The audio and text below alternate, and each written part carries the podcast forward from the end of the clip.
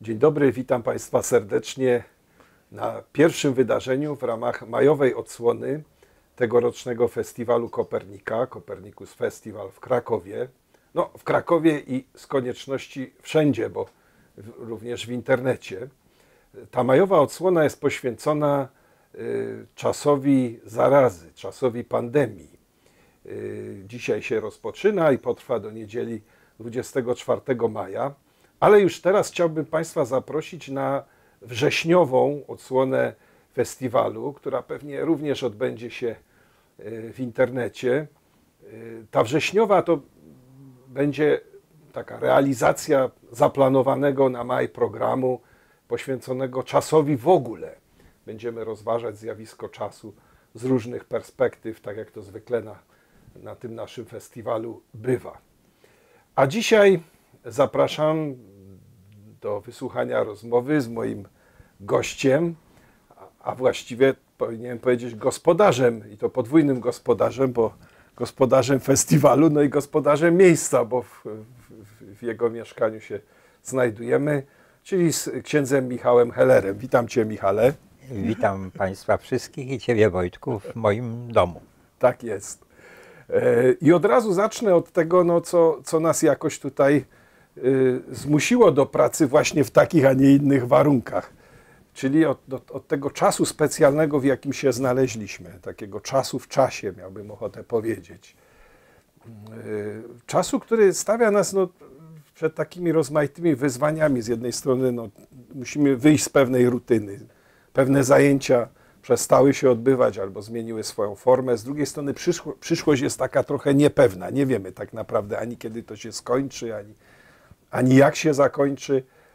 Co właściwie w tym czasie robić? Co ty robisz? Jak na niego patrzysz? Jak się czujesz w ogóle w takim, w takim momencie trochę wymuszonej izolacji i zmiany dotychczasowych y, reguł życia? Trochę się tak czuję, jakbym był w kapsule czasu bo rzeczywiście ten czas jest y, inny niż zwyczajny dotychczasowy. Y, chociaż muszę przyznać, że w moim prywatnym życiu niewiele się zmieniło, y, bo jak się pracuje naukowo, pisarsko, to się pracuje w samotności, więc to nic nadzwyczajnego w tym wypadku, a nawet w pewnym sensie pewne są pozytywy, bo odpadają różne wyjazdy, dodatkowe wykłady. E, no nie odpadają telefony i nie odpada internet. Czasami bym chciał, żeby była izolacja też od internetu, ale no nie przesadzajmy, jednak nie można być całkowicie e, izolowanym w czasie. E, dodatkowo ten to poczucie izolacji po, powodują media. Bo z, me, z, z, mediów się korzysta dużo, bo człowiek jest ciekaw, co się dzieje w świecie, y, jak się rozwija wirus, jak się rozwijamy my.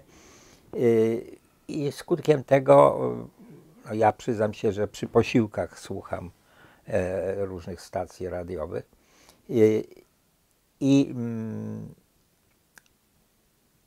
to z jednej strony daje kontakt ze światem, chociaż to jest taki kontakt trochę z kapsuły, przez szczelne, izolowane okno. Można zobaczyć, co się tam gdzieś dzieje. E, ale z drugiej strony mm, y, treść tych y, nadawanych informacji sprawia, że izolacja staje się większa.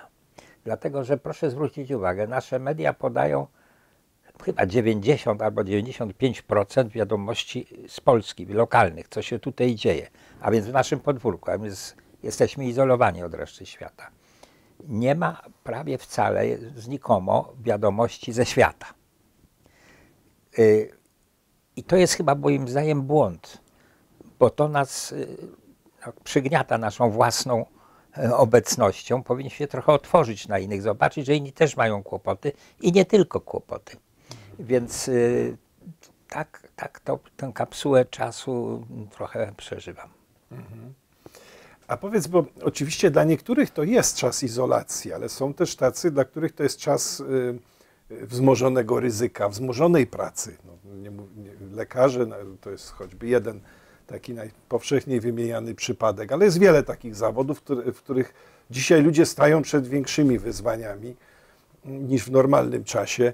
Y, jak sądzisz, y, co zrobić, żeby z tego czasu wyjść e, z, z, jakimś rodzajem, nie wiem, nadziei i mądrości, żeby, żeby z tego czasu coś zaczerpnąć pozytywnego? Bo wydaje mi się, że dzisiaj dominują takie głosy, które mówią o tym, że ten czas coś nam zabiera, czegoś, czegoś mamy mniej.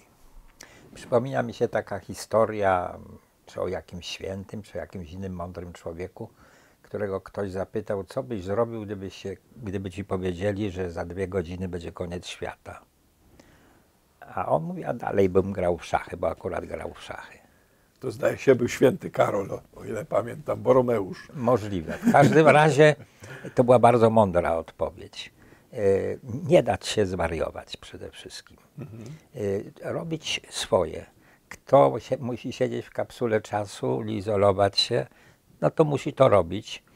Kto ma podejmować ryzyko, to jest bardzo ryzykowne, ale też piękne, no to, to powinien to, to robić y, bez ryzykanstwa, to znaczy zabezpieczając się maksymalnie, y, ze świadomością, że się służy innym.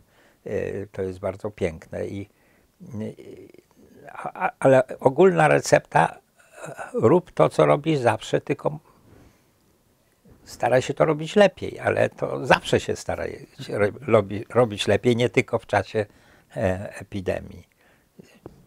Nic mądrzejszego nie wymyślę. Myślę, że to, co powiedziałem, jest wystarczająco mądre.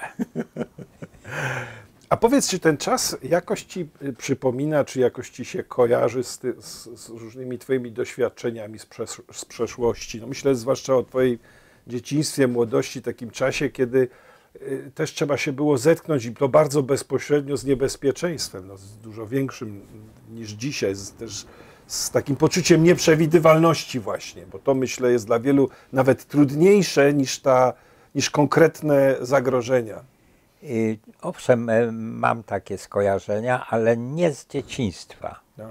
Y, jako dziecko, owszem, przeżywaliśmy trudne historie w czasie wojny i w czasie y, deportacji na Sybir, ale dzieci to nie, nie, przeżywają, to starsi mają problemy, a dziecko się cieszy, że ma piękne widoki przez okno w pociągu. Jak Bajkał zobaczyłem, mi się to strasznie podobało i dziwiłem się, dlaczego ludzie płaczą. E, także z tamtych czasów to nie. E, natomiast pewne porównanie widzę z okresem, gdy mm, e, byłem po operacji serca i no, musiałem wtedy też w takiej kapsule żyć. Oczywiście nie byłem izolowany od innych, ale no, byłem skazany na mieszkanie w, w, w pokoju wygodnym, y, ale nie mogłem jeszcze wychodzić. Potem wkrótce musiałem wychodzić i to w bardzo sposób zdyscyplinowany. Y, codziennie musiałem przejść ileś tam e, schodów albo kroków z książkami pod pachą, żeby obciążać się, takie ćwiczenia. Ale to nie o to chodzi, chodzi o to wewnętrzne doświadczenie. E, to było zresztą bardzo ciekawe doświadczenie, w sumie niezmiernie pozytywne. E, sam e, oczywiście przed operacją ja miałem to szczęście, że, że mnie kłopoty sercowe dopadły w Stanach Zjednoczonych. Operacja była robiona y, emergency. Y, I muszę powiedzieć, że mm, y, to było bardzo pozytywne, wcale nie tragiczne doświadczenie. Podziwiałem tą amerykańską służbę zdrowia, w tym konkretnie szpitalu, w którym byłem w klinice w Georgetown. To tego w Polsce nie widziałem. Dbanie o psychikę chorego. To było bardzo dobrze zorganizowane, ale tak było zrobione, żeby ten chory y, no, nie miał czasu i nie miał okazji do zdenerwowań. E, na przykład po, już po, po, po operacji nigdy na nic się nie czekało. Wszystko było na, na godzinę. No i to bardzo odstresowuje człowieka. E, owszem, było, było to, to zagrożenie śmierci, przed operacją, no bo to jest pewne ryzyko. Wprawdzie mi powiedzieli, że to jest tylko 2% w moim przypadku prawdopodobieństwa, ale musiałem podpisać, e, co zrobić w razie, jakby się coś działo, czy nadzwyczajne środki utrzymywania przy życiu, czy, czy nie. Podpisałeś? Podpisałem. Ale że chcesz te nadzwyczajne? Nie.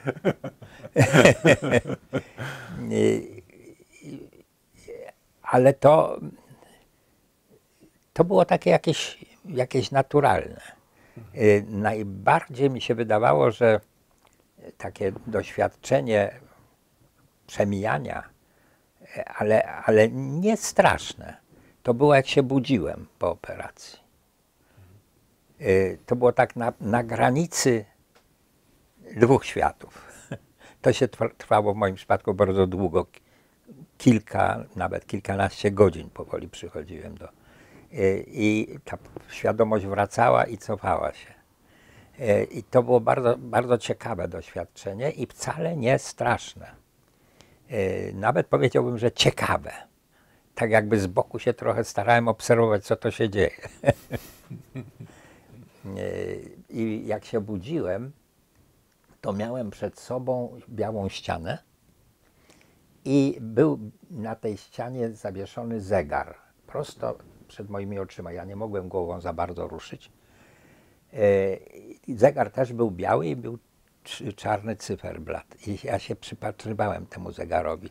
Jak się pierwszy raz obudziłem, to zobaczyłem, że tam wskazówki są coś na 6 rano. Drugi raz się obudziłem, to już było południe. I to wszystko e, notowałem. I ten czas odgrywał tutaj jakąś taką bardzo ważną rolę. Czas mnie wiąże z tym światem, a jak tracę świadomość, zasypiam, jeszcze działa ten środek odurzający, to, to czas się wyłącza. To było bardzo ciekawe doświadczenie i chyba y, dużo mi dało na przyszłość. Takie oswojenie z przemijaniem czasu.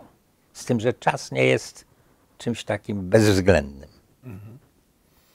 A powiedz, y, bo wspomniałeś o tych szpitalach amerykańskich i to, to, to mnie prowadzi do tego, do kolejnego pytania, które chciałem zadać, bo przy okazji tej epidemii pojawiają się takie głosy, które mówią, że y, ona obnażyła jakby no, no naszą słabość, słabość ludzkiej kondycji, jeszcze raz pokazała, jak niewiele od nas tak naprawdę zależy, że nauka i technika, owszem, trochę nas chronią, ale chronią w stopniu ograniczonym. Ja tak, jak o tym rozmyślam, częściej ma, mam jakby inną refleksję. To znaczy, jak, jak właściwie my bardzo jesteśmy uzbrojeni dzięki tym, y, tym, tym dokonaniom i techniki, i nauki. To, to jak szybko potrafimy na przykład zareagować, żeby wirus się nie rozprzestrzeniał. No nie, nie jesteśmy w stanie zablokować go całkiem, ale możemy znacznie ograniczyć liczbę i, i chorych, i śmiertelnie chorych. Czy ten czas to jest czas klęski nauki, czy to jest czas triumfu nauki? Jak byś powiedział? Jak pisałem książkę pod tytułem Filozofia przypadku. Mhm. A mam tu nawet. Yy, właśnie. Yy, no to musiałem troszkę podjąć rozmaite studia, między innymi z historii, rachunku prawdopodobieństwa, statystyki i tak dalej. I wtedy dowiedziałem się ciekawej rzeczy. Dogrzebałem się w, w źródłach. Mianowicie mm, w 1603 roku w Londynie rozpoczęła się zaraza dżumy. Y, zresztą to był nawrót, bo wtedy, y, począwszy od połowy XIV wieku, w Europie panowała zaraza dżumy i co kilkadziesiąt lat był jej nawrót, aż do XVII wieku. Straszna ilość ludzi umarła, setki tysięcy.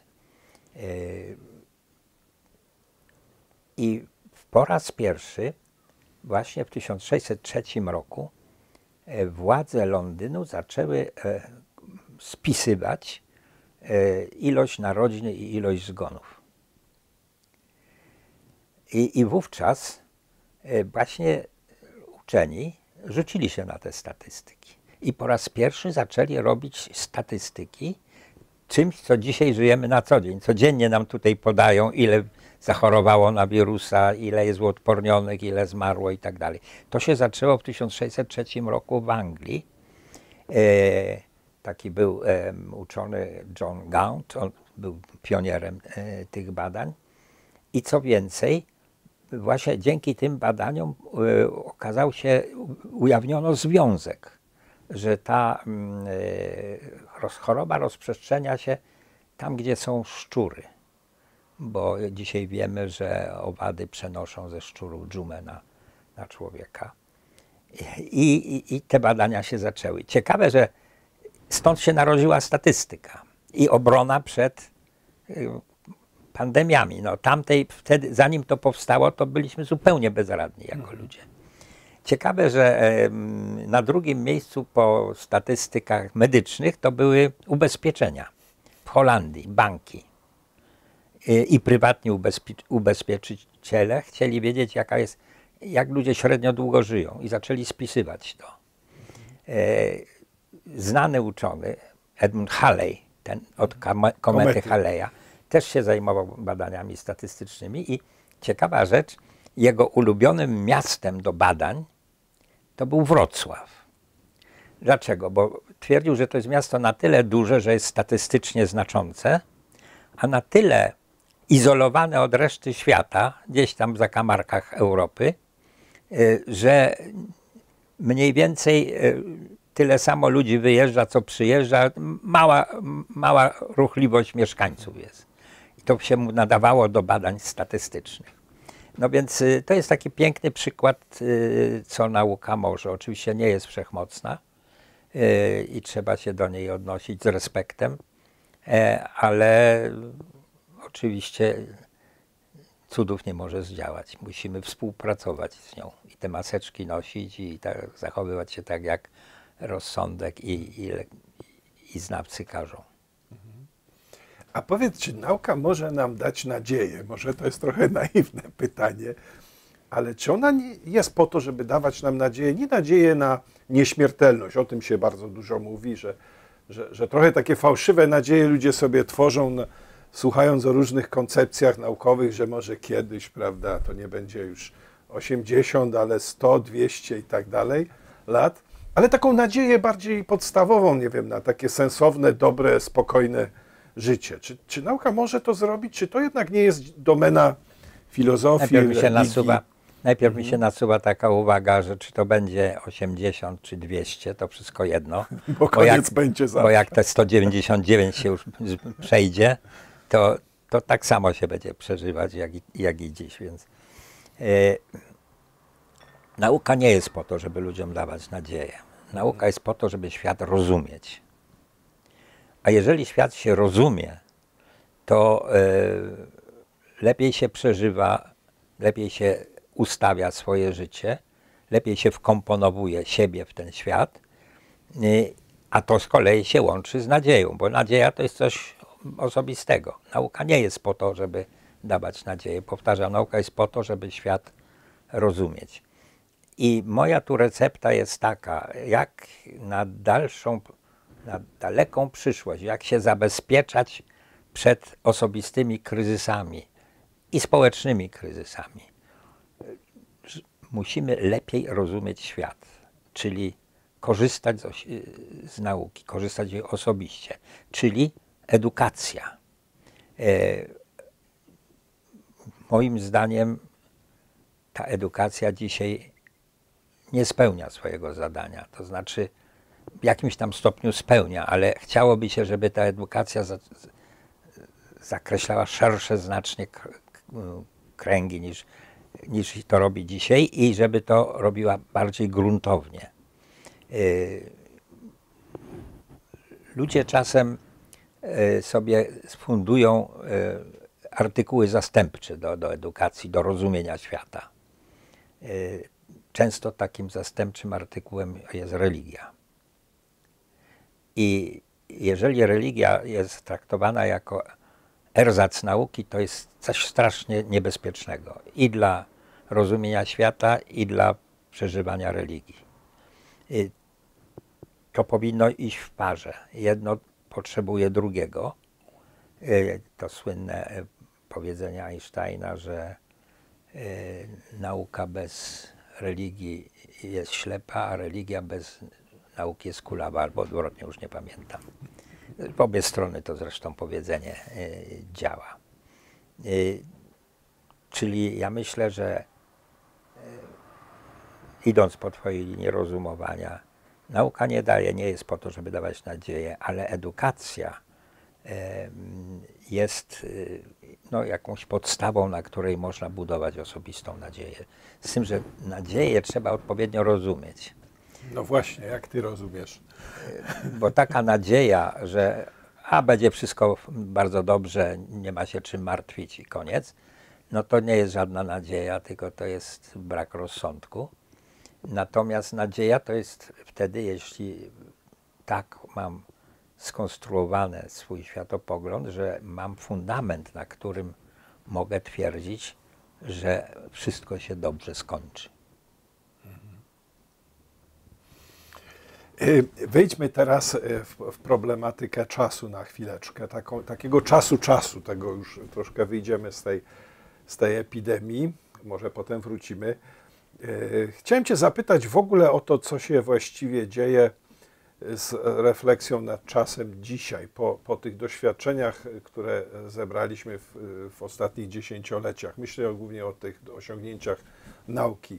W jakim momencie historycznie rzecz biorąc jesteśmy, jeśli chodzi o refleksję nad czasem? Nie wiem, gdyby dzisiaj pojawił się święty Augustyn i dostał pytanie, co to jest czas, to czy on mógłby powiedzieć, tak wiem, ja ci to zaraz wytłumaczę, a nie tak jak w wyznaniach odpowiedziałby, nie wiem, wiesz, lepiej nie pytaj, bo nie wiem.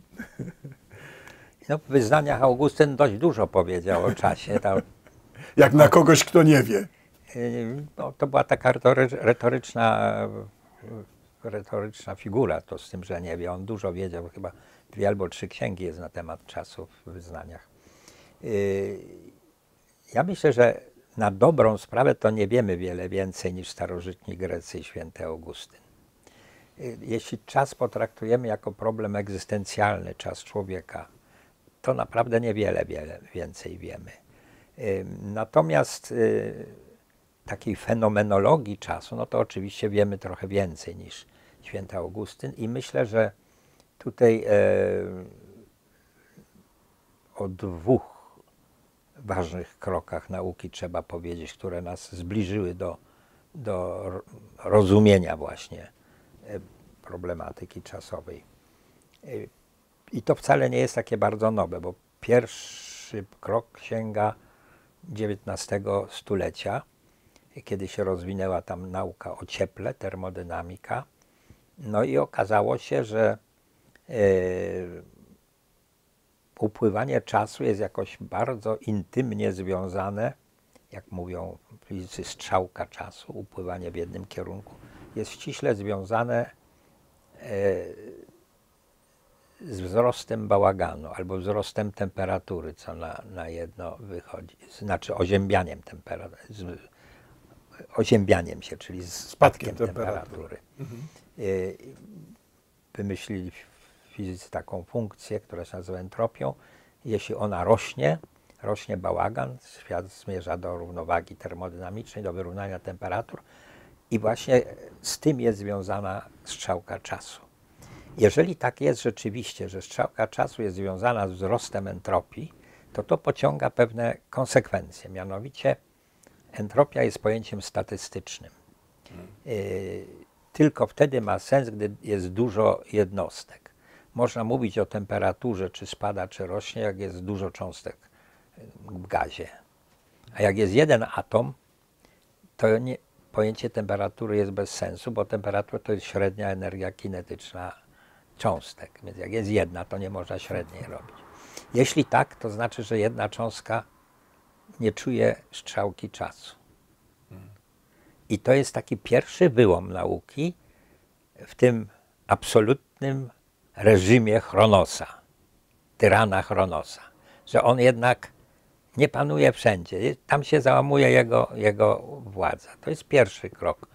Drugi krok to dokonał Albert Einstein w teorii względności, że czas nie jest czymś absolutnym, jest związanym z układem odniesienia i może różnie płynąć w różnych układach odniesienia. To była szczególna teoria względności i to jest fakt doświadczalny.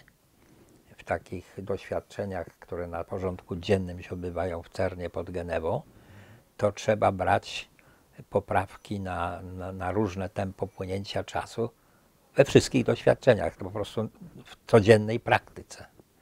E, w życiu codziennym tego nie czujemy, dlatego że poruszamy się wolno w porównaniu z prędkością światła. E, ale to też jest no, jakiś wyłom w panowaniu absolutnego tyrana Chronosa, że już nie może tak sobie bezwzględnie jednakowo cały świat prowadzić w jednym kierunku. Ogólna teoria względności jeszcze pogłębiła y, to. Przypomnijmy sobie to wspaniałe odkrycie kilka lat temu, y, zderzenie czarnych dziur i odkrycie fal grawitacyjnych, które to zderzenie spowodowało. Fala grawitacyjna to jest zmarszczka, falowanie czego? Czasoprzestrzeni. Czasu i przestrzeni, nie materii. Czyli ten czas wiąże się ze światem. Nie jest czymś takim, co odgórnie panuje, tylko jest elementem świata. Nie jest naczyniem, do którego ten świat się wkłada, mówiąc tak, metaforycznie. tylko jest czymś, co należy do mechanizmów świata. E, I to jest y, bardzo istotne, chyba takie filozoficznie doniosłe, doniosły krok w zrozumieniu y, świata, czasu. Ale czy dobrze rozumiem, że ta zmiana, pierwsza, o której mówisz, i, która potem jak się pogłębia także wraz z rozwojem y, mechaniki kwantowej, to jest też ta, ta zmiana polegająca na tym, że dotknęliśmy takiej rzeczywistości dzięki matematyce, fizyce, która jest bezczasowa, która się temu w ogóle wymyka. To znaczy, ja bym się bał tak powiedzieć w tej mm. chwili, że dotknęliśmy czegoś, co jest bezczasowe, ale ja bym powiedział tak, że... No metaforycznie tak mówię. Nie, nie metaforycznie, tylko no. że y, nauka zdobyła szereg y, argumentów, które wskazują, mhm. które sugerują, że gdzieś na, na dnie rzeczywistości fizycznej jest być może coś bezczasowego. Bo ciągle nie mamy tej ostatecznej teorii fizycznej, tylko się do niej zbliżamy i dlatego nie mogę powiedzieć, że tak na pewno jest, że tam nie ma czasu, ale że coś się z czasem dzieje, gdy wchodzimy coraz głębiej. To, to, to, to, to, jest, to tak jest po prostu. A wchodząc tam dotykamy czegoś, co można by nazwać wiecznością? Czy fizyka w ogóle, czy pojęcie wieczności ma sens w fizyce? Czy, czy to jest jednak pojęcie filozoficzne po prostu? To jest tak trochę jak z nadzieją, że fizyka nie jest po to, żeby budzić w nas nadzieję i pojęcie wieczności jest pojęciem filozoficznym, teologicznym, ale przypominam sobie mm, przed wielu, wielu laty, e, kiedyś w Lublinie był e, kongres e, taki filozoficzno-fizyczny na temat czasu. I był pewien filozof marksistowski, bo tam dialog taki był uprawiany, i ktoś mówił o pojęciu właśnie wieczności jako bezczasowości, a czasowości. I ten filozof wstał i powiedział: Ja tego pojęcia nie rozumiem. Jak filozof albo matematyk mówi, że czegoś nie rozumie, to znaczy, że to nie ma sensu. I on chciał powiedzieć, że to po prostu pojęcie nie ma sensu. Takiego, że czas nie płynie. Materia to jest co to, to co, czego dotykamy, i tu jest czas i koniec, a reszta jest bez sensu. Dzisiaj by tak nie mógł powiedzieć. Dlatego, że e, fizyka sugeruje coś takiego, że świat jest e, związany z czasem, ale łatwo sobie wyobrazić, że poza tym światem, jeśli ktoś uznaje coś takiego, czasu być może nie ma, albo coś jakieś inne trwanie jest. Dzisiaj to też nie jest może w pełni nauka, tylko takie obrzeża nauki, ale mówi się o tych nieskończenie wielu wszechświatach, wieloświat. No w tych innych światach może być zupełnie coś innego z czasem się dziać. a w tym zbiorze wszystkich światów to prawie na pewno nie ma, cza- nie ma czasu, tylko e, jakiegoś takiego super meta czasu. To są wszystko też takie filozoficzne dywagacje, ale dzisiaj byłoby trudno powiedzieć, że to nie ma sensu, tak jak powiedział wtedy ten profesor. A powiedz, no, z konieczności, kiedy mówi się o tych rzeczach tak bardziej filozoficznie, to posługujemy się rozmaitymi metaforami. Zresztą ludzkość robiła to zawsze. Na przykład y, metafora rzeki czasu to jest taka odwieczna metafora, którą, która, która się jakoś bardzo mocno zakorzeniła. Mówimy po prostu, czas płynie, prawda? Wyobrażamy go sobie jako taką rzekę, do której w pewnym momencie wskakujemy, czy jesteśmy wrzuceni, ona nas niesie swoim nurtem, w którymś momencie wyrzuci nas na brzeg. No ale ta metafora ma swoje konsekwencje, bo nagle ludzie się w pewnym momencie zasta- zaczęli zastanawiać, czy taką rzeką nie dałoby się pod prąd płynąć. I pamiętam, czytałem lata temu taką książkę e, rosyjskiego astrofizyka Igora Nowikowa. Ona zrobiła nawet na mnie spore wrażenie. Nosiła tytuł właśnie Rzeka Czasu. I opowiadała o tym, że no, fizyka daje nam takie trochę podpowiedzi, czy, czy, czy w każdym intuic- y, wzmacnia trochę nasze intuicje, że może to by było jakoś możliwe, żeby wyskoczyć z tego czasu, który jest nam dany i wskoczyć trochę w inny. Co ty Są- o tym sądzisz? Są takie, są takie dywagacje i rzeczywiście Nowikow napisał taką książkę. E, Musimy pamiętać, że w tych właśnie dywagacjach nie rozważa się osobno czasu i przestrzeni, tylko czasoprzestrzeń. I czasoprzestrzeń to jest dla fizyki coś bardzo realistycznego, tak jak te na przykład fale, które są, fale grawitacyjne, które są zmarszczkami na czasoprzestrzeni. Więc czasoprzestrzeń to jest coś, co no, jest fizyczne. I to jest pewna przestrzeń, którą nazywamy czasoprzestrzenią, przestrzeń czterowymiarowa. Czwartym wymiarem jest czas. Przestrzeń podlega geometrii. I geometrii, no to jak mamy powierzchnię, możemy ją wyginać, zginać i robić różne, różne geometryczne sztuczki. Tak samo można to robić czasoprzestrzenią. E, Nie nożyczkami i, i palcami, tylko matematyką. No i na przykład mm, można policzyć i to się robi. Wyobraźmy sobie, mm, że e, o, popatrz, weźmy, weźmy dwie. Wieteczki. Tak, wyobraźmy sobie, że to wszystko jest w czasoprzestrzeni. Aha. To jest jeden fragment przes- przestrzeni, a to drugi. Y, I tworzymy, potrzymaj. No. I teraz y, tu jest, tu jest czasoprzestrzeń, tu jest jedna przestrzeń i druga przestrzeń, cięcia tej, fragmenty tej Tak, przestrzeni. tak. I teraz tu wycinamy dziurę i taką tubą łączymy tutaj. no. To się nazywa właśnie, to Nowikow właśnie e, o tym pisze, takie tuby czasoprzestrzenne. I teraz wyobraźmy sobie, że ktoś włazi do tej tuby i wyjeżdża z drugiej strony.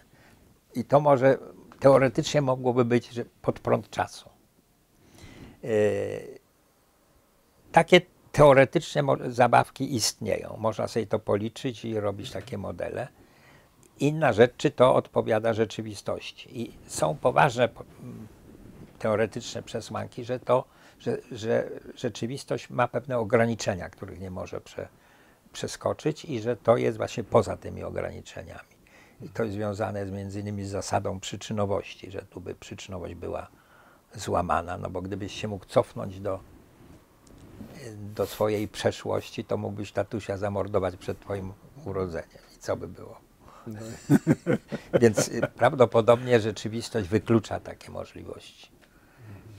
No, Ale to są właśnie takie granice, y, to już nie jest, ja bym powiedział, nauka, tylko takie marginesy nauki, ale Ale one żonglowanie poszerzają trochę Poszerzają. naszą wiedzę. poszerzają wiedzę i wyobraźnię i, i na pewno się znajdą tacy filozofowie lub nawet fizycy, którzy powiedzą, że o tak musi, tak na pewno gdzieś jest.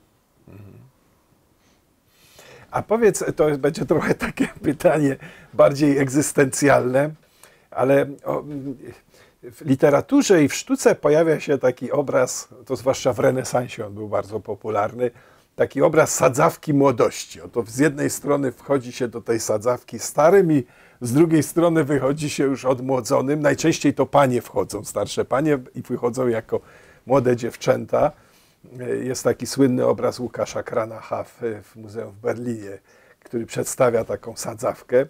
I tak sobie pomyślałem, że cię zapytam, jakbyś tak stanął nad brzegiem takiej sadzawki, to chciałbyś wejść, czy nie chciałbyś? Bo to jest trochę taki strach, że się wejdzie i wyjdzie młodym, pełnym energii, ale może coś się, coś się straci. Wszedłbyś, czy nie wszedłbyś? E, pierwsza reakcja moja jest taka, że wszedłbym pod warunkiem. Pod warunkiem, Każdy że, tak że będę wiedział to samo, co wiem teraz, a nie tyle, nie, a nie to, co wiedziałem wtedy, gdy byłem młody. Pod tym warunkiem bym może wszedł. A druga refleksja, że nie jestem pewien, bo ja bym wszedł, ale co in, z innymi ludźmi, których się spotykam. Nie wiem, czy bym chciał się z nimi rozstać. A no właśnie. A po drugie, no czy to doświadczenie nie jest jednak związane właśnie z upływaniem czasu? No i nieuchronnie musielibyśmy je stracić, nie? No właśnie, więc y, Tak. To poczucie straty może byłoby za duże. A powiedz, czy y, zg- zgodziłbyś się z takim stwierdzeniem, że tak naprawdę to naszym największym wyzwaniem nie jest poznanie natury czasu jako takiego, tylko jednak no, zdobycie pewnej umiejętności przeżywania go, nie wiem, jakiegoś, to co nazywamy tak popularnie, chciałbym panować nad swoim czasem. Nawet się dzisiaj organizuje takie warsztaty dla ludzi, jak zarządzać swoim czasem. Chcielibyśmy jakoś tego czasu dobrze używać. No, może nie wszyscy chcą, ale, ale może większość by chciała jednak. Ja tu mogę tylko tyle dodać. No, bo Oczywiście zgadzam się z tym, że y, najważniejszą rzeczą, y, gdy chodzi o filozofię czasu, to jak go dobrze przeżyć. Y, a chciałbym tylko tyle dodać, że czas jest wielką wartością. Y, to jest coś, co nas może wzbogacać, albo coś, co nas może zubażać. Nie ma stania w miejscu. Kto stoi w miejscu, to się automatycznie cofa, dlatego że czas płynie naprzód, on zostaje w tyle. Także to jest prawda, że trzeba myśleć, jak czas przeżyć, a nie jak czas, jak nad czasem filozofować. Chyba, że filozofowanie pomaga w przeżyciu. No właśnie. A powiedz, a jak pracujesz naukowo, to jak płynie twój czas? Kiedy, zwłaszcza no, kiedy no, angażujesz bardzo mocno umysł, nie wiem, w rozwiązanie jakiegoś problemu. Różnie. Na przykład, jeżeli I czy różnie wobec, w zależności od tego, jaki problem rozważasz? To może mniej, ale mm, raczej jak myślę y, nad, nad pracą naukową, to taką par excellence to jest matematyczne rozwiązywanie czegoś. Y, I jeżeli często się tak zdarza, że mam na przykład półtorej godziny do, do, do dyspozycji, a mam przed sobą trudny problem i liczę sobie coś, albo staram się zrozumieć, y, i, a za półtorej godziny muszę wstać i pójść, bo mam inne obowiązki to wtedy czas płynie straszliwie szybko. Nawet się nie opatrzę, a już, ta, już jest za pięć i muszę wstawać i iść. Bardzo przykre doświadczenie. Jak czasem się zdarza tak, rzadko, że nie mam ograniczeń czasowych, to wtedy zapominam o czasie. On w ogóle nie płynie. Jestem skupiony nad tym, co robię i dopiero jak skończę albo jak stwierdzę, że nie dam rady i muszę przerwać, y, to patrzę na zegarek, o, to już tyle czasu upłynęło. Wynurzam się z tej aczosowości do tej rzeki, o której mówiłeś przed chwilą. Aha. Słuchaj, jak y, dzwonię do ciebie, y, albo nawet jak się spotkamy, to zawsze na koniec, a no przeważnie na koniec żegnasz się ze mną słowem tymczasem. Zresztą nie tylko ze mną, jak wiem. I, i widać wyraźnie, że bardzo lubisz to słowo. To powiedz na koniec naszej rozmowy, dlaczego tak nie bardzo. wiem, czy ja je lubię. Ono jest bardzo wygodne. Aha. Y, dlatego, że można je skierowywać właściwie do każdego. No, może, może nie do, do papieża czy do jakiegoś kardynała, ale do, do, do większości ludzi można powiedzieć, że tymczasem. Lubię to słowo też. Dlaczego? Ono, ono jakoś jest takim dobrym podsumowaniem. Zawiera w sobie troszeczkę filozofii, bo przemijalności, troszeczkę obietnicy, bo tymczasem się żegnamy, ale potem się potem znowu zobaczymy. E, jest takim słowem kluczem mm, tym czasem. Czasem warto tego słowa użyć. Bardzo Ci dziękuję. No, tymczasem, e, proszę Państwa, spotykamy się w internecie, ale jeszcze raz przypomnę, te spotkania dopiero się zaczynają. Teraz jest majowa odsłona Festiwalu Kopernika, ale we wrześniu zapraszamy na, na drugą, jeszcze większą odsłonę. Śledźcie Państwo nas na kanale naszym na YouTubie. Bardzo dziękuję, Michale. No i tymczasem żegnamy Państwa i, i życzymy wszystkiego dobrego. Dziękuję Wojtku, dziękuję Państwu. Rzeczywiście, tymczasem.